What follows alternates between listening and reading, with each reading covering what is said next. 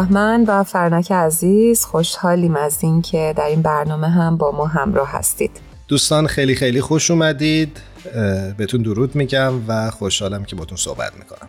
عرض ادب و درود و احترام به دوستای خوبم در پادکست هفت به همکاران عزیز در Persian BM و به شنوندگان خوب این برنامه.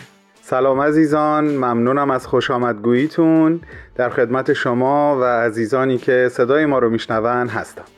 همونطور که در جریان هستید ما امروز در مورد مسئله بسیار مهمی صحبت می‌کنیم که فکر می‌کنم دغدغه بسیاری از افراد در ایران امروز ما باشه. و اونم اینه که پدیده بیعدالتی در جامعه ایران بسیار عادی سازی میشه آیا شما هم تجربه مشابهی داشتید و اینکه اینجوری سوال بپرسیم که نظرتون در این باره چی هستش؟ بهمن جان با شما شروع می‌کنیم. موضوع خیلی قابل تعملی انتخاب شده برای پادکستمون و امیدوارم بتونم اون چی که الان در ذهنم میگذره رو با جملات درست و با تقدم و تأخر درست باهاتون به اشتراک بذارم عزیزان. در این ارتباط در ارتباط با سوالت هممون تجربه کردیم. هنوز هم داریم تجربه می‌کنیم. و من فکر می‌کنم از اون جایی دیگه دردمون نمی‌گیره یا توجهمون به سمتش جلب نمیشه که همون اتفاقی که در خارج از ما در محیط پیرامون ما افتاده یعنی این عادی سازی داره در درون ما هم ذره ذره رخ میده. اگر این اتفاق بیفته ما دیگه متوجه این مسئله نمیشیم و دیگه بهش عادت می‌کنیم. تا زمانی که در درون ما این اتفاق نیفتاده ما اذیت میشیم رنج می‌بریم قصه می‌خوریم. فکر می‌کنیم به اینکه چه کار می‌تونیم بکنیم. پس تا زمانی که این چیزا با ماست ما خیلی ارزشمندیم. مباد اون روزی که ما دیگه به خاطر این چیزا درد نکشیم و به دنبال درمانش دست کم در خودمون نگردیم. بهمن جان ممنونم از توضیحت دوست دارم که نظر شما رو هم بشنوم فرنک جان. حتما ایمان جان. در مورد مسئله شر و بیعدالتی و اینکه چطور در جامعه عادی سازی میشه این مسئله شاید اگه ما درک بهتری از عدالت داشته باشیم یا اصلا بهش فکر بکنیم که چطوری میشه عدالت رو اجرا کرد یا بیایم کوچیکترش کنیم چطوری می‌تونیم خودمون مجری عدالت باشیم؟ یعنی منظورم اینه که من به عنوان یک شهروند عادی ببینم چقدر می‌تونم خودم مجری عدالت باشم. وقتی من مجری عدالت باشم یعنی من همیشه نسبت به بیعدالتی دارم واکنش نشون میدم و بیعدالتی بر من اصلا عادی نمیشه.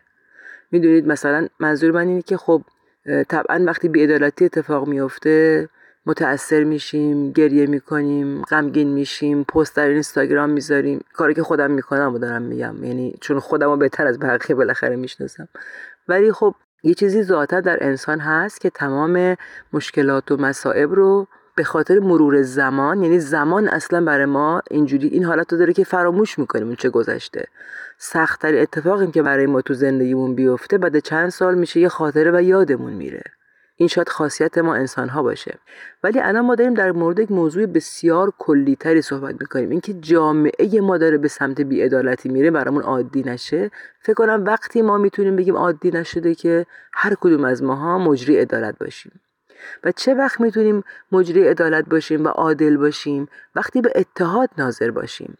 وقتی همگی هر کسی دیگری نبینه. کسی دیگری نیست. همه ما یکی هستیم. همه خودی هستیم. همه اعضای یک خانواده ایم. حالا توی یه خانواده آیا برامون عادیه به یکی از اعضای خانواده ما ظلم بشه؟ ابدا. مو از سر یکی کم بشه همه بیقرار میشن همه بیتاب میشن همه آستین بالا می‌زنن که کاری بکنن.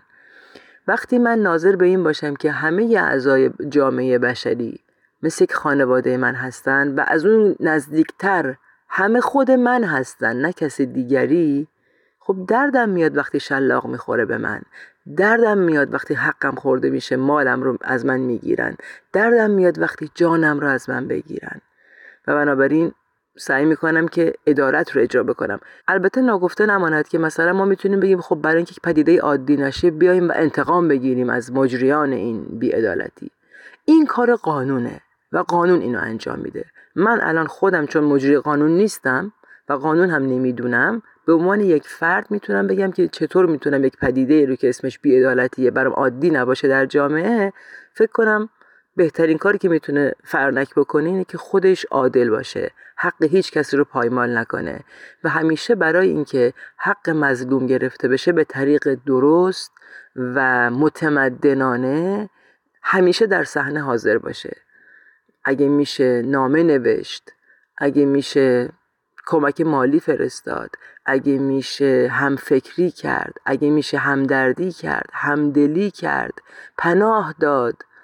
نمی‌دونم هر روشی که امکان داره مجری اون عدالتی باشیم که می‌خوایم در دنیا حاکم باشه حالا توی اشاره بزرگتر یعنی توی اینی که عرض می‌کردم تا الان فردی بود. در قسمت اجتماعی اگه قرار باشه ما مجری عدالت یا آورندگان عدالت برای یه اون منطقه کوچیکی که زندگی می‌کنیم برای محلمون برای شهرمون یا کشورمون باشیم طبعا مشورت به نظر میاد که خیلی عامل مهمی است در برقراری عدالت.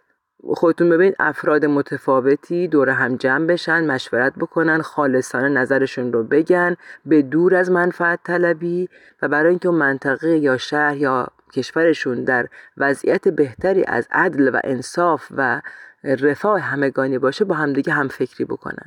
طبعا نواقصی داره این کار برای اینکه وقتی اول آدما شروع می‌کنن به مشورت کردن دارن یاد می‌گیرن این حرکت رو. ولی اگه این مسیر پویا باشه و درش یادگیری باشه همه خالصانه شرکت بکنن و نظر بدن پله پله با هم رشد می‌کنن و این خیلی هم زیباست. برمیگردن به چند سال گذشته که نگاه می‌کنن نواقصشون رو می‌بینن ولی الان کاملتر از اون موقع و آینده باز روشنتره چون اینها رو به رشد هستن. بهمن تو نکته دیگه هست که بخوای اضافه بکنی؟ اگر فرصت هست دلم می‌خواد ببرمتون به دل یک قصه خیلی خوب. به یک قسمتی از یک داستان خیلی خوب که شهرت جهانی داره. فرصت هست؟ بله حتما. مرسی. می‌خوام با همدیگه بریم به بخشی از داستان شازده کوچولو نوشته آنتوان سنتگزوپری که اولین بار محمد قاضی روح شاد اون رو برای ما فارسی زبانان ترجمه کرد و بعد احمد شاملو. قبل از اینکه حرفم رو ادامه بدم می‌خوام از عزیزانی که دارن ما رو میشنون خواهش بکنم اگر این داستان رو نخوندن یا نشنیدن حتما لطفا. برن سراغش برای که می‌دونم چقدر می‌تونه روی افکار و عواطف تأثیر بذاره. حالا از این دعوت که بگذریم می‌خوام بگم یک جایی مسافر کوچولو از خلبان می‌پرسه اون بره که گلا رو می‌خوره نهالهای باوباب رو هم می‌خوره. خلبانه برمیگرده بهش میگه باوباب که اصلا بطه و نهال نیست. یه درخته و از ساختمون یه معبدم بزرگتره. بعد مسافر کوچولو یا شازده کوچولو میگه که آره ولی باوباب هم از بطگی شروع می‌کنه به رشد کردن. اینطور نیست؟ و بعد خلبان یهو به خودش میاد که میگه آره راست میگه. اونم از وقتی که خیلی خیلی کوچیکه رشد می‌کنه. و بعد می‌فهمه که چرا شازده کوچولو نگران رشد با هاست. به خاطر که سیارش خیلی کوچولوه و اگر با ها رشد بکنن و او به موقع اونها رو قطع نکنه به شدت به خاک سیاره آسیب می‌زنن و در انتها این جمله رو میگه که اگر تعداد با خیلی زیاد باشن حتی می‌تونن کل سیاره رو از هم متلاشی بکنن.